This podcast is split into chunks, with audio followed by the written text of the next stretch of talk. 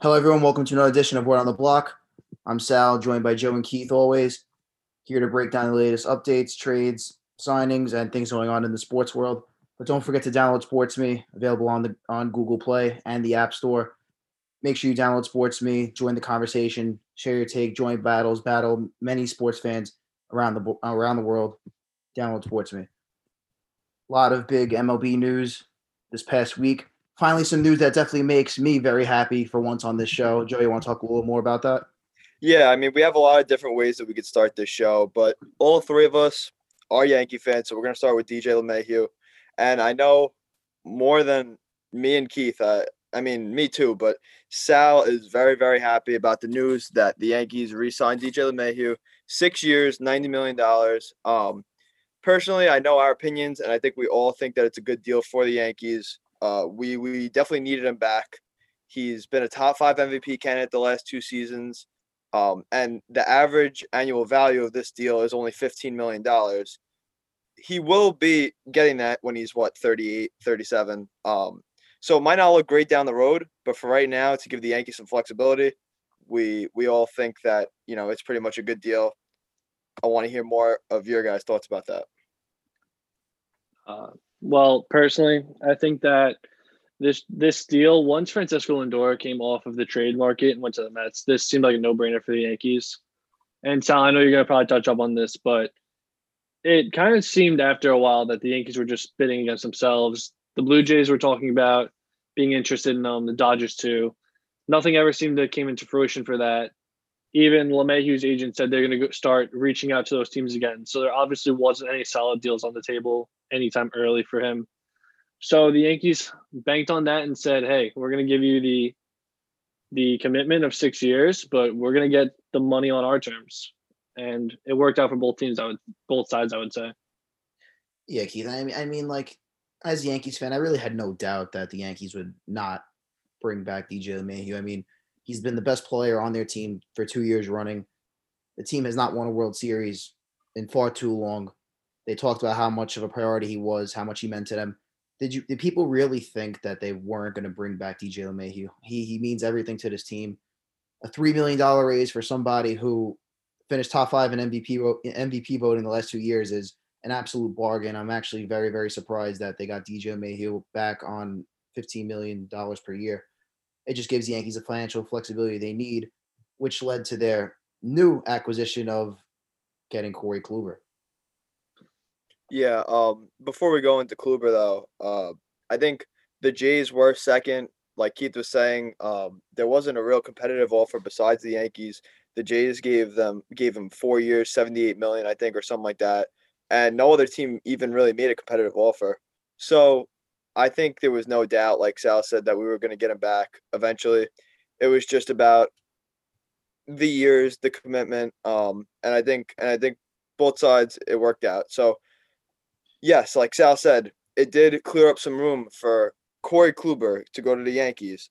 Now, this is definitely less of a sure thing than DJ LeMahieu, obviously. The Yankees have a lot of um, question marks in their rotation. We just found out today that Masahiro Tanaka is most likely going back to Japan. Um, we all kind of saw that coming, but getting Corey Kluber is something that the Yankees probably had to do, considering their, like I said, the question marks in their rotation are just endless. Outside of Gerrit Cole, you don't know who's going to be the second the second guy, the third guy, the fourth guy. You're hoping guys like Dave, David Garcia step up, Clarke Schmidt, um, Jordan Montgomery, and uh, Luis Severino will be coming back soon. But Kluber apparently looked really, really good in his workout. So I guess we'll see what he has uh, in store for this season. Hopefully, he could give the Yankees some innings. Yeah, no, I agree. I think I have been a very big uh, fan of signing Corey Kluber ever since he got uh, released by Texas, or I think there was an option or something like that. I've always been a fan of bringing Corey Kluber into the Bronx. He has that playoff experience. He was a Cy Young winner, and usually when you see guys that have won the Cy Young that are good pitchers, they understand how to gracefully uh, figure out pitching after losing a bunch of velocity. And we saw Corey Kluber hitting like I think the low 90s in his workout, and a lot of there are a lot of um, people in the Yankees organization now, and coaches and trainers that have worked with Corey Kluber in the past. And I'm Sal, I'm sure you're going to touch up on this. But I think this is a really good option for the Yankees. There's no long term commitment to this guy. If he's good, he's gonna be really he's gonna be good for this team. And like you said, too many question marks. You had to go out and do something. Yeah, like you mentioned, the uh, Yankees had a connection with him, Matt Blake, guy who worked with him back in Cleveland, Eric Cressey's personal trainer. Now the Yankees trainer. The Yankees had intel on this guy, and you know, they, then they brought and they brought him in. You know, it would have been a real shame if the Yankees didn't get Corey Kluber just simply because they had that much at their disposal. I like the signing. It, it can't be their only signing as far as starting pitching goes. Like like you said, Joe, uh, they can't go into the season with Cole and then a bunch of question marks behind behind them. But you know, overall, good good signing for the Yankees. Hopefully, he is something close to what he was. If he is, that's that's very very good. It's definitely a bargain at 11 million. But uh, I really can't complain. But Yankees still have moves to make. Yeah, I think I think that this deal really is just a low risk, um, high reward type of thing. Uh, like you said, this guy, if he's good, he's gonna be he's gonna be really good, right? He's only pitched eight games the last two seasons, so that's obviously something that we're gonna have to look out for. Hopefully, they don't overwork him, that type of thing. I don't think they will because they're usually you know cautious for that type of thing. But um, yeah, a good signing. Uh, I think we're all in agreement that they needed to do something, and you know they got these two guys. And we'll just move on now to another team in the AL East. Uh, Sal wasn't really as happy about this one. the Blue Jays signed George Springer, six years, 150 million. And then before before we start talking about this, can we get into something real quick? Um, Michael Brantley was also reported to go to the Blue Jays as well, and we were all like, "Damn, you know, this offense is gonna look actually crazy with both of them." And then we get an update from Jeff Passan. Oh wait, just kidding. Michael Brantley's not going to the Blue Jays. And I feel like that's happened a couple times now this this um this offseason where guys have gotten things wrong. Um give me some of your thoughts on that. The the thoughts on Springer first and then we'll go Brantley after. Uh, I guess we'll let that out. but uh, but um yeah, uh for, for for you guys that are listening, nothing ever good happened to me without something bad happening. Uh Springer to the Blue Jays definitely is uh, bad news for the Yankees. Thought that was a solid signing for him. They finally got their guy. They missed out on DJ LeMahieu. Uh, talks of with, with, Trevor Bauer were kind of fluid. Not sure if he's really going to go there. Missed out on Liam Hendriks. You know, the Blue Jays. It's hard to bring free agents to Canada, and for all we know, we don't even know where they're playing. Could be playing in Buffalo again. I guess we'll see what happens on that front. But the Blue Jays needed a guy like George Springer to solidify that lineup that has a lot of young stars. It could be very dangerous. Now they got a good mix of veterans and young talent, but you know, Blue Jays are a team that's on the rise, and they see an opening. You know, with the Rays possibly not being as good as last year, and they they just know that the Yankees are really Yankees and the Rays are the only two teams to really go after in the AL. Maybe the White Sox too are also in that mix. So the Blue Jays they made the short they made the uh, playoffs in the shortened season. They're looking to build on that. What do you think, Keith? I think that this signing was a really good decision by the Blue Jays. I was I think I've been on here. I've been saying I think that they were going to be aggressive this whole offseason. And we all kind of were were like we were curious as to why they were going to try and go and go in on these guys so early in what we thought was a rebuilding process for them. Especially last year when they signed Hyunjin Ryu. We all kind of like have, raised our eyebrows to that too. But it seems like they actually do think that they have a chance to win this division. Uh, in addition to George Springer, they went out and got Kirby Yates on a really good deal. So they did shore up part of that bullpen as well.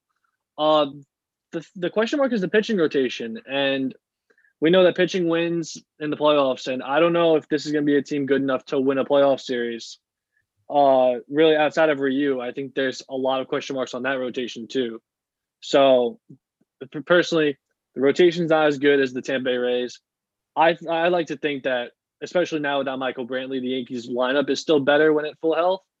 So I think that the Blue Jays really haven't gained ground on either team in the side that each team excels in. So we'll see what happens. Maybe the Blue Jays will be a scary team.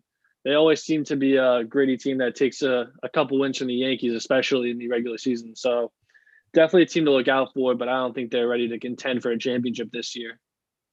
Yeah, I think uh, Sal said it best before when we were talking in the chat. Um, it's just a team that's going to steal extra wins from from the Yankees and the Rays.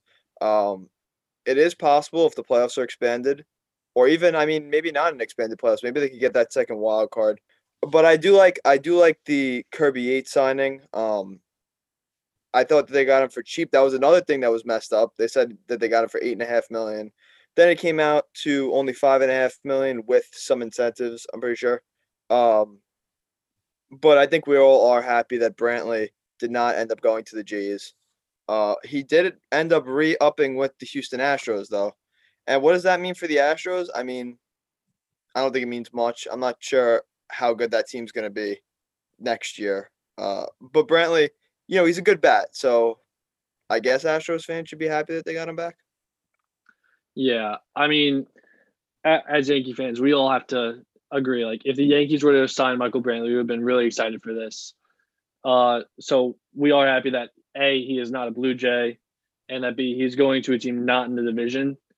Uh, another guy that the Yankees were looking out for, or at least Yankee fans really wanted, especially Sal, was Joe Musgrove, who on the Pirates was available and was traded out to possibly the most aggressive team in all of the offseason in the San Diego Padres. Uh, Joe, how about you tell us what that package looks like? Keith, there is no possible. They are definitely, definitely, definitely the most um, aggressive team in the offseason this year. They got, we know that they got Darvish, they got Snell, they have Lamet, they have Paddock uh, still in that rotation, and now they added a fifth starter in Joe Musgrove. And I mean, Sal says the best, right? So Sal Sal believes here that Joe Musgrove could take the leap like how Zack Wheeler took a couple years ago and be that type of pitcher. I mean, that's because he looks into the analytics, that type of thing. But the package for Joe Musgrove was, I think, five players went to the Pirates. Um, some are saying that it's even it's better than what they got for Gerrit Cole, which is sad when you think about it. But um, the extra the extra thing here is that it was a three team trade, and Joey Lucchesi went to the Mets. Um, Sal, give me some of your thoughts about the trade. Gerrit Cole, Tyler Glasnow, Joe Musgrove. is there any reason to believe that Joe Musgrove is not going to become a very, very good pitcher on the Padres after leaving the Pirates? Just looking at those other two guys. It happened to them. But so I think Joe Musgrove is due to have a solid couple years with with the Padres. That he's under team control for the next couple years. But I yeah, Joe, I, I just think he will be able to take that leap. I'm not going to bore the viewers with analytics, but he's an analytically gifted pitcher and he has very good off speed stuff. I think it's going to play well in Petco Park. I really thought it would have played well here in, in the Bronx as well. But, you know, I never seen a team really reconstruct their entire rotation like San Diego did, adding two aces and then getting a rotation stabilizer in Joe Musgrove. They were the mo- they're definitely the most aggressive team this offseason and no doubt they're a playoff team. Though I mean, I know I said this in the past how they I still don't think they're going to take the NL West from the Dodgers, but now kind of have to start to think about it. I'm not saying they're gonna, but it's definitely a lot closer than it was a couple days ago. So uh, this trade for Musgrove today, we saw that the Dodgers are looking into Trevor Bauer on a short-term deal. I mean, obviously nothing nothing's coming to fruition yet, but they it looks like the the Padres are kind of forcing the Dodgers' hand a little bit here. And I mean, the Dodgers, I did see that they don't have a lot of money tied up uh, in the future. They have Mookie tied up. Um, I don't even think that they have like the like Kershaw's only got like a year or two left.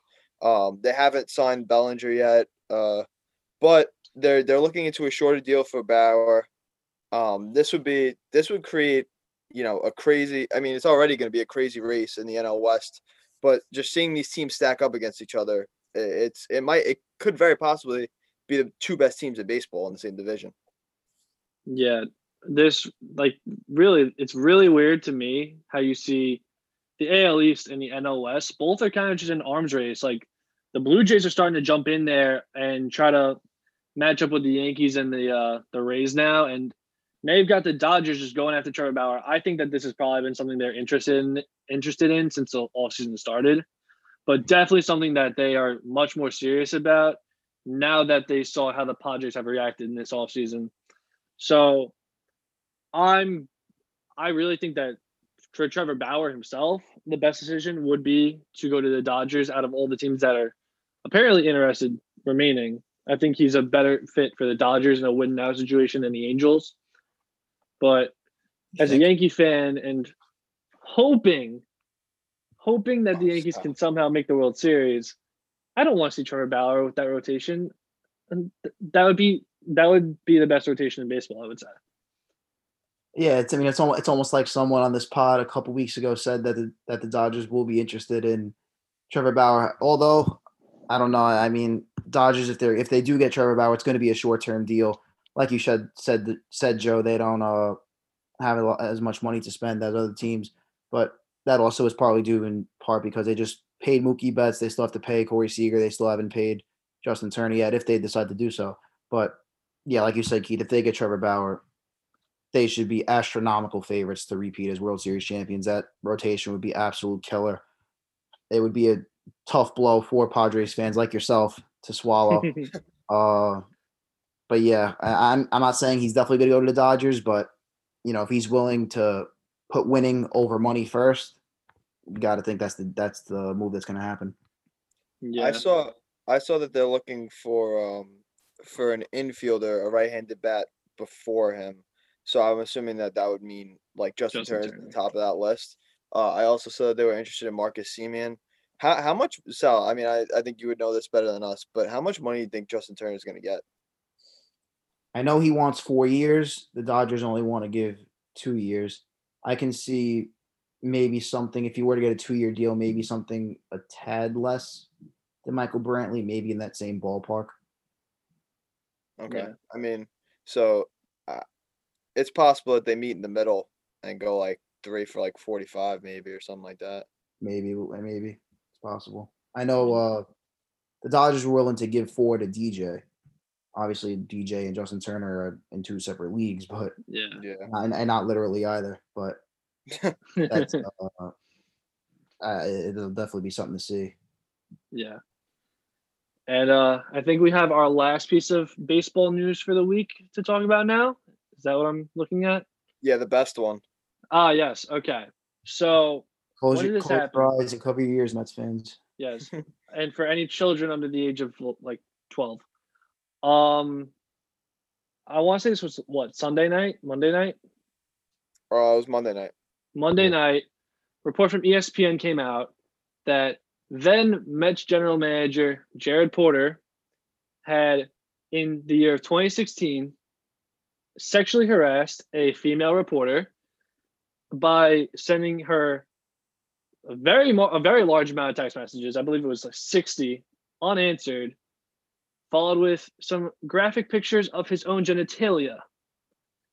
And um, since then, the Mets have put out a few press releases and they have fired Jared Porter. So the Mets are going to go a whole season without a general manager, Sandy Alderson has said. Bro, real quick, can we like before we like get into this like this whole Met situation, like seriously, if you if you're sending a girl 60 text messages in a row and she's not answering, like you don't just think like, bro, maybe I should stop. Like maybe this girl doesn't want these text messages anymore. I mean, this Yeah, guy, no. Jared, Jared Porter look a little bit. After seeing pictures of him, he looks a little bit like a creep. So, I, you know, Uh, I really have no words for the for the situation. It kind of just came out of nowhere. Mets they did they made the right move, but obviously they had no choice but to get rid of the guy. Um, it's definitely not what Steve Cohen wanted. His first couple months as team owner, guy who wants to rebuild the culture, uh, set a brand for um, them. Definitely not what you want to see. Yeah, and uh, for Steve Cohen, he really had to do this because in his hedge fund, hedge fund I saw this uh, on Twitter a few days ago. there were reports of him being sexually uh, discriminate and potential harassment cases and stuff like that in his own hedge fund. So he kind of had to get out in front of this and show that he isn't what his hedge fund, looked like, where he just kind of didn't care about this stuff. Especially in something like the MLB, where this is all very much under under a, under a, mag, a microscope, I should say. Um, you have to jump out on this and some people even saying the Mets didn't react quick enough. I don't know. You don't know when the Mets found out about everything, so you can't really uh, be that angry at them. They came out the next morning and fired him. So I think the Mets made the right decision. I don't think anybody can disagree with that. Um, in the Jared Porter thing, it's every single person that the Mets said they they talked to before they hired him said he was a great person, and that to me just shows how like, how this man could just lead such a like an entirely two faced thing based on just how he acted when he was in front offices compared to his actual life. And Yeah, that is that is very disturbing, especially for women trying to get into the sports world. And that is something that we have seen be talked about a lot. And I think something like this just shows how unfairly women are treated in the sports world. Yeah, Keith, and, and not to say that these are similar situations. Obviously, this is a much bigger deal, but this just goes back to the Met situation with Beltran and how there was such a dark cloud if they decided to keep him and they would just constantly be constantly be being asked questions about Beltran and cheating if they decided to keep them, keep him. And I don't think anybody would have thought the Mets would keep Jared Porter, but if by some chance they decided to say, yeah, you know, it happened, he apologized, let's just move on definitely would have been a bad look for the franchise. The media would have been absolutely killing them. So this this is the move Yeah. that definitely had they had to go forward with. Yeah. Yeah, so um that's a that's a very unique situation. Like you said, the past two years now, something like that has happened to the Mets where they've had to fire someone. Um, not for things that they've done while with the team, but you know, just just things in, in their past. So Yep. um that's about all we got for baseball though. One of the more exciting weeks in uh baseball free agency. Um, but we're gonna move on now to football. Last week we We made our had- again. And we had our first 4 0 week by Sal. Congratulations, Sal. It should have happened last week, but I'll take it again this week. I actually won some money off this week, so guess I got to live with it. Keith, what'd you go? Three and one. I went 3 and 1. Joe, I yeah, think I was also. Yeah, I was also three and one. Yeah, I think we had the same exact uh, picks. Who do wait? Yeah, Who, better did- who did I miss on? Oh, the Ravens. Ravens. Ravens. Yeah. Yeah. Yeah, the Ravens. I mean, Mafia, that- I you, that that game that game was so like th- the the Ravens kept it close, right? It was 10-3 the whole time. And then Lamar's driving. I thought that they actually did a good job moving the ball, but ju- but Justin Tucker missed a couple field goals, which is very uncharacteristic for him. And then uh that pick pick, in the, yeah, that pick in the red zone was just that was the game after that. And then Lamar got hurt. There was no chance that they came back. So I think that the game could have went me and Keith's way. It just it just it didn't fall. The ball just didn't go the right way. Yeah, the close. ball hit the ball uh, dunked a few times. Uh, can we just talk about? Have you guys seen how um, Justin Tucker makes the Adam Gase eyes when he misses field goals? Oh, I didn't. I actually didn't His- even notice that. Does it? He actually his eyes like bulge out of his head like Adam Gase in his uh, Jets presser. Oh, you know what? Before we go into the uh, before we go into next week's predictions or anything like that, why don't we take a second to talk about uh to talk about the Jets' new head coach? I think that's a good idea. Yes. So So you're, you're the oh actually no, Sal and Keith, they're both Jets fans. You guys, you guys talk about them. Uh, so um, Sal, you can take the lead. Yeah, I mean, I know a lot of people, including myself. I think Keith, the same. Going into this job search, the priority at first was, you know, get an offensive minded coach, get a coach that can work with Donald or the quarterback that they draft, whether it be Justin Fields or Zach Wilson, or if they somehow pull off a trade for Deshaun Watson. Uh, won't speculate too much about that. We'll just see what happens. But they decided to go a different route and get a very highly regarded coach in Robert Saleh. Very good defensive mind, good motivator, high energy on the sidelines. I really can't complain about this move. I mean, he's had success in the past. Uh, number one defense in 2019 when that Niners team went to the Super Bowl, and he even led a very, very impressive defense this year with all the injuries they had. The very, uh, very impressive. So I'm, I'm excited to see what uh the new coach brings to the Jets, and they can really go all can, they can really only go up from here. Can't get any worse than Adam Gase. Yeah, uh, Sal. I think the one thing you didn't say was the job search for Jets fans was hire anyone that wasn't Adam Gase. So the Jets did good with that. Uh, Robert Saleh, I think, is going to be a really good coach. I think it's the first time as a Jets fan I can say that I saw players on different teams praised the hire. Richard Sherman openly like praised the Jets for hiring Robert Saleh, and I'm really happy with that. I think that the perception of him around the league for players could be a selling point. Come free agency, the Jets we know have a lot of cap cap space, a lot of draft picks, and Sal, you brought up Deshaun Watson. He wanted the Texans to hire him. So with his no trade clause, maybe he does force his way to New York, but we're not gonna talk about that uh, until something actually becomes serious with it. We'll see what happens. Joe, I know you don't like you don't think the Jets are gonna get Sean Watson, so you can Please let's just not talk about that. Let's talk about uh let's do uh, I'll finish on Robert Saleh here. My my thoughts on him. Um Keith, I really like how you brought up that players like him because I mean, I know it's it's not the same exact thing, but last year when I saw like Joe Judge got hired, I was like, who the hell is this guy? And then I saw like a whole bunch of different guys were kind of like, oh, this guy's gonna be good. Um, I like him a lot. And you know, I'm sitting here a year later and I really like Joe Judge as a coach. So, you know, I hope I hope for Jets fans' sake that Robert Saleh is a good coach. Um, he kind of gives me Rex Ryan vibes, just because he's a good defensive a good defensive guy and he has that energy is what I've been hearing. And that's exactly what Rex Ryan was like. So who knows? Maybe it'll be a similar situation for the Jets. Um, but more importantly, we'll get into this week's football games. The first game of the weekend is the Packers playing the Bucs in Lambeau. Uh, I want to hear your guys' predictions for this game. Uh, you guys go first. Well, if you want to listen to the guy who was four and zero and nine and one overall, you should definitely take my take my advice. I said the Bucs were going to the Super Bowl since the start of the playoffs, and I'm not going to change my pick.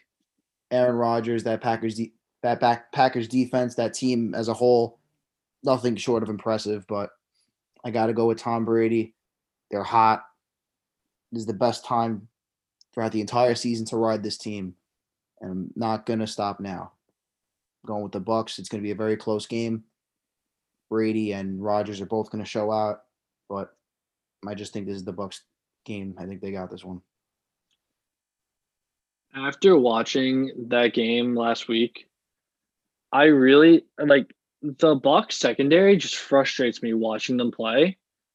And the offense didn't look great. Now, maybe I'm maybe I'm like totally like ignoring like that the Saints defense is probably better than the Packers defense. But I don't think Tom Brady is going to be able to go blow for blow with Aaron Rodgers uh, offensively, and I don't see that secondary being enough of a game changer to say that they're going to hold Rodgers Rodgers back. Like it just doesn't seem like something that could happen to me. Like maybe I'll be wrong. I probably will be, since Sal's nine and one. Uh, but I'm gonna go Packers this week. I think Aaron Rodgers is too good. I think he's making a trip to the Super Bowl this year. Keith, what are you overall? Eight and two or seven and three? Seven and three. All right, I'm also seven and three, and we're gonna. Oh wait, no, to... no, no. I'm eight and two. Okay. Well, I hmm. mean, either way, we're gonna we're gonna both try to pick up a game on Sal this week because I'm going I'm going Packers also. This game is more tough for me to call than the AFC game.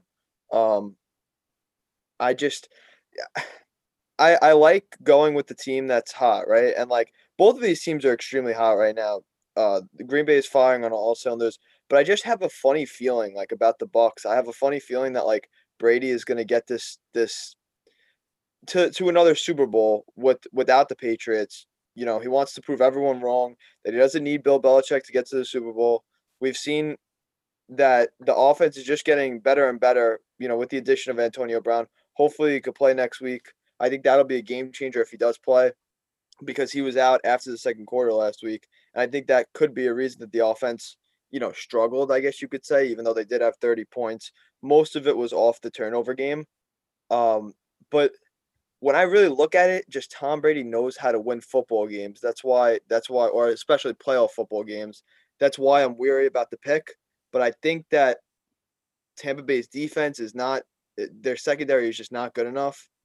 And I think Aaron Rodgers can can pick apart the secondary. And I think it's gonna be a high scoring game. I would I would go like, you know, 35 ish points for the Packers and a, very close game that they're gonna win because it's in Lambeau. I like the fact that it's in Lambeau too. Um, one thing that I did think about as well is that a lot of the Bucs have not really played in cold weather. It's gonna be very cold in Lambeau this week. The Packers are used to that, so give me the Packers. Um, we'll go AFC now. Uh, hold, on, hold, on, hold, on, hold on, real quick, real quick. Yeah, yeah. What's up? You both talked about you both talked about the uh, Bucs secondary. but Yeah. this is a team that just held Michael Thomas to zero, zero receptions, a donut. What do Okay, you guys wait. think about that? Okay, Michael, I- Tom- I think Michael that Michael- Thomas this year is not Michael Thomas of last year. It, it Well- really it, He said he said that he's playing. He was playing with multiple injuries though that he's getting surgery for. That, that I mean that, that's fine, but it's it's in my eyes it's still uh you're shutting down number one guy, and Kamara didn't do that much either. Yeah, but you seriously think that Michael Thomas is in the same uh, atmosphere as Davante Adams right now? I'd say obviously Davante Adams is better, but it's comparable. you you also are gonna try and tell me that Drew Brees and Aaron Rodgers is no change by a quarterback either. All right, look, whatever, fine. You guys keep you guys keep doubting this guy. Keith, Keith, you should you you should know more than Joe on this, just for the fact that that Brady has been doing this to us for the past twenty years. But yes, I know. I know it's Brady, but I, I'm also not gonna just assume Brady can make defenses good all good again. Well, I mean, okay. To be fair, last week they played ve- they played well, right? The secondary played well, but I also don't think that Drew Brees looked particularly well. He he looked old. He looked like a guy who was on the last legs of his career. don't forget, Tom Brady was trying to high five that ref. Yeah, I don't. Yeah, I don't. I mean, like I said, I don't think. I think it's gonna be very close. Um, I'm not discounting Brady at all. I just, I, I just feel like the the the Packers are on another world right now. They they've won. I mean, I don't know how many games straight it is. I just know that like last week they played the Rams and the Rams dominated the Seahawks, and then they went out and dominated the Rams. So I just I Yeah. like the Packers. yeah, I mean, uh, Sal, you like to talk about how Michael Thomas got held to zero. We also just saw Davante Adams go up against Jalen Ramsey, and Sure. It's true. and have a great game. So the matchups on both sides look to favor both teams that won. So it's gonna be fun to watch. Okay, so we'll go to we'll go to the second game here.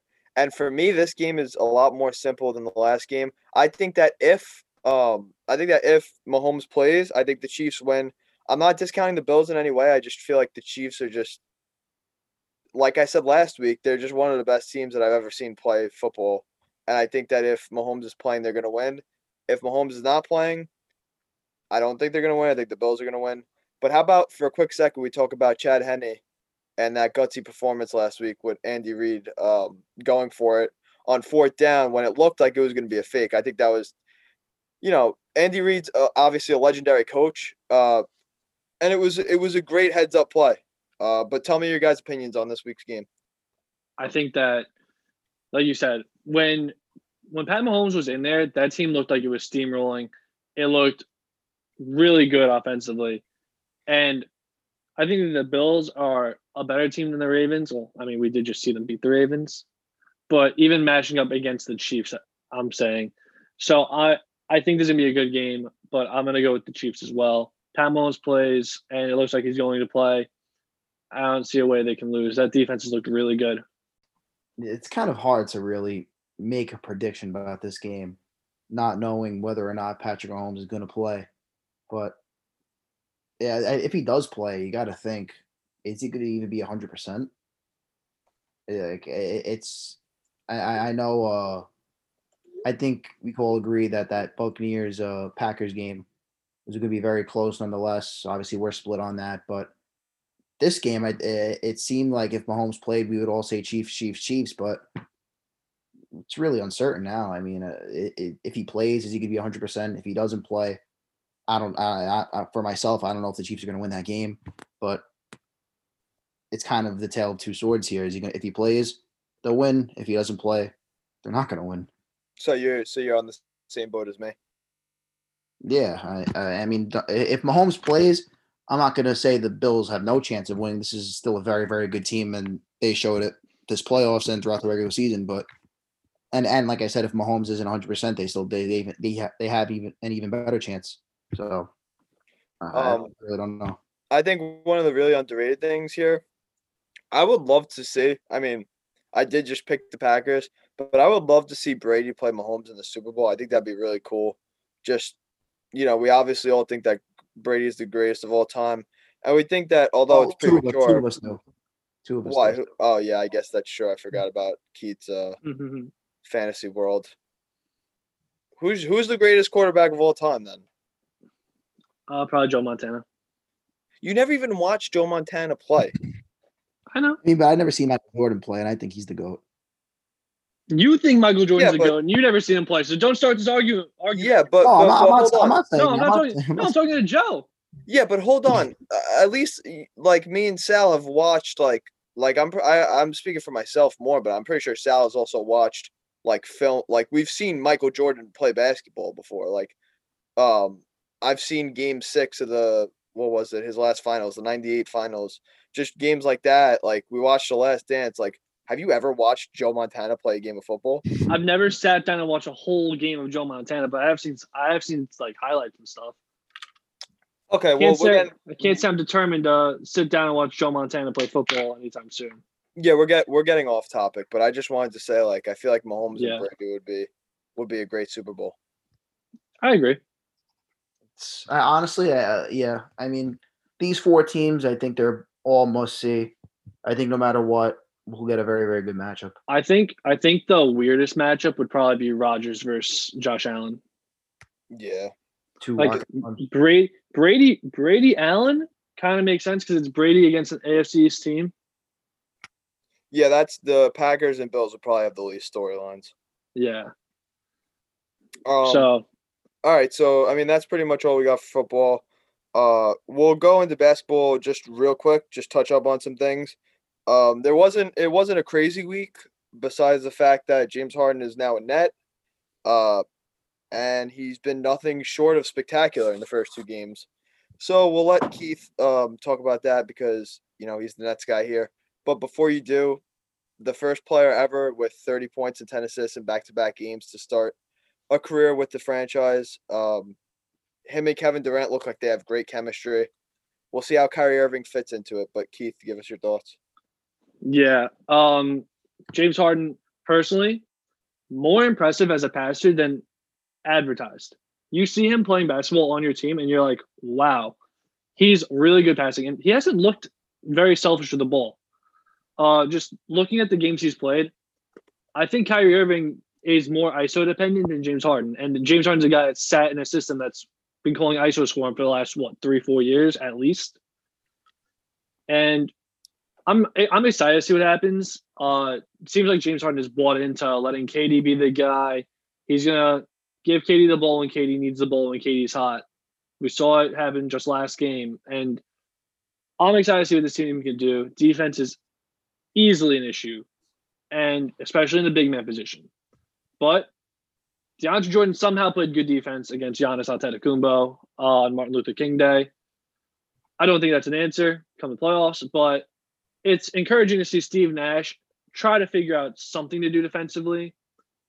Uh, Kyrie Irving's back today, first game they're playing the Cavs, so that's gonna be interesting to see. I know right now they're playing; they've looked pretty good to start the game. Um, I really, we need to talk about the other side of this trade package as well because we didn't really touch on it, and I don't know if we talked about this, if this happened before the podcast last week or not but Caris LeVert had a physical and it did not come out perfectly. It is found that he had a mass on his kidney and he is out indefinitely. Now, hopefully, it is nothing major, but they're saying that they have no idea yet. Yeah, you just Yeah. oh, you Sal, go ahead. I was just gonna say, you know, it's a real shame. That's that's terrible news. Caris LeVert, uh, young player with a bright future, and he even said, you know, if this trade never happened, it might have, might have, his life got saved by this trade because he might not might not have ever found out about that health issue. But nothing but the best for him. Hopefully he gets through it. Uh, hopefully he's on the court soon because yeah, I was excited to see him on a, a team that he is the focal point of, uh, a contending team as well in the Pacers. So uh, hopefully he gets back on the court soon. Yeah, I, I agree completely. Um, it's it's similar to the situation last year, or was it two years ago? Um, well, no, I, guess yeah, two years ago now when Anthony Davis got traded to the Lakers and Ingram went back to the Pelicans and he had a blood clot. Um, but he ended up being healthy enough to play, and obviously we've seen how he's blossomed in New Orleans. So hopefully the same thing could happen for Caris LeVert. Uh, he has a bright future. And when I think about it more and more, um, I wasn't sure why they traded Oladipo for him in the beginning, but I mean now when you think about it, uh, hopefully you know God willing he's healthy. Him and Sabonis and Miles Turner, they kind of all fit, and M- Malcolm Brogdon, that they kind of all fit on the same timeline. Uh, they're close to each other in age, so hopefully that could work out for for the Pacers and for Caris LeVert. Um, yeah, and um, it, I think everybody kind of knew that this was gonna be Oladipo's last year in Indiana, so Indiana did a good job getting something back for him, and a guy that's locked up in LeVert, and like Sal said, this trade might have saved his life. Um, I do think he's gonna be good there. It really sucks for me because I've seen like he lost a year in college to injury lost that that year that they made the playoffs. A majority of it's that horrendous foot injury, and he even got hurt a little bit last year. It it, it really sucks because I thought he was gonna have a really good year, a healthy year, and he has not been able to have that yet. But every time he steps on the court, he's been nothing short of great, at least in my eyes as a Nets fan. Um, Jarrett Allen, I hope really does well. He had a very surprising season, uh, at least to me. So I'm excited to see what they can do uh, elsewhere. But let's not get off topic. I can talk about the Nets all all day if I really wanted to. Yeah. Um. Just besides James Harden, is there anything else you guys uh want to talk about from this week as far as basketball? I know that the Warriors kind of shocked the Lakers last uh what was it two days ago now. Um. It, for me, it's just a blip in the road for the Lakers. They kind of, I feel like it's it's similar to you know, kind of that championship team in the next year. I think that they just they're getting a little bored. Um, hopefully they could they could play well tomorrow though against the Bucks, and then they have a game upcoming against the Sixers as well. Uh, so hopefully they play better in those games. But the Warriors again, uh, we spoke about them last week or the week before, I think, and Steph Curry, you know, he's shown everyone that he can still be an MVP caliber player. So that's my take from this week. If you guys got anything else. I mean, if you guys want to talk about your favorite teams, uh, I, I, guess we can't leave out the number one defense in the NBA. In the New York Knicks, coming off of uh, back-to-back wins, absolutely embarrassing and blowing out the Boston Celtics.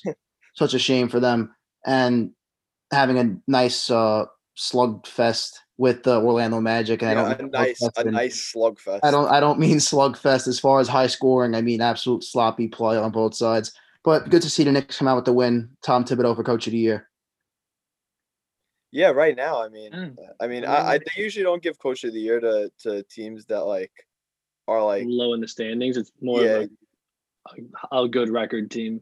Yeah, usually it's like a team up there. So I mean, I guess we'll see as the season progresses. Oh, like but, like like the sixth seed in the Eastern Conference. Why? Who, who, are you talking about? The, the Knicks are the sixth seed in the Eastern Conference. Oh, are they actually right now? No, I was thinking more of like a team that's tied for like the two seed, like the Nets and Steve Nash. But I mean, if you want to go that way, I mean, Steve Nash. I, Steve I, Nash is I, I could coach this Nets team. I can coach this Nets team. I can stand there and watch KD put 40, Harden put 30, and, and Kyrie, he's back tonight. I can see him put 30 up as well. Well, no, Sal, I, I can but, do that. But Sal, I thought I thought that. there was only one basketball, so it's gotta be a it's gotta be really hard to coach. I'll, I'll be there to I'll be there to pass Harden and Kyrie another ball if they if they want. Uh, it's, it's all good. All right, I think that's uh, I think that's all we got for this week. Um, not much to talk about for basketball. Hopefully, we get more into that next week. Um, but baseball definitely ramped up. Maybe we'll see something with Trevor Bauer happen. Uh, but yeah, we'll be back with the NFL picks as well. So, see you guys next week. See ya. Take care.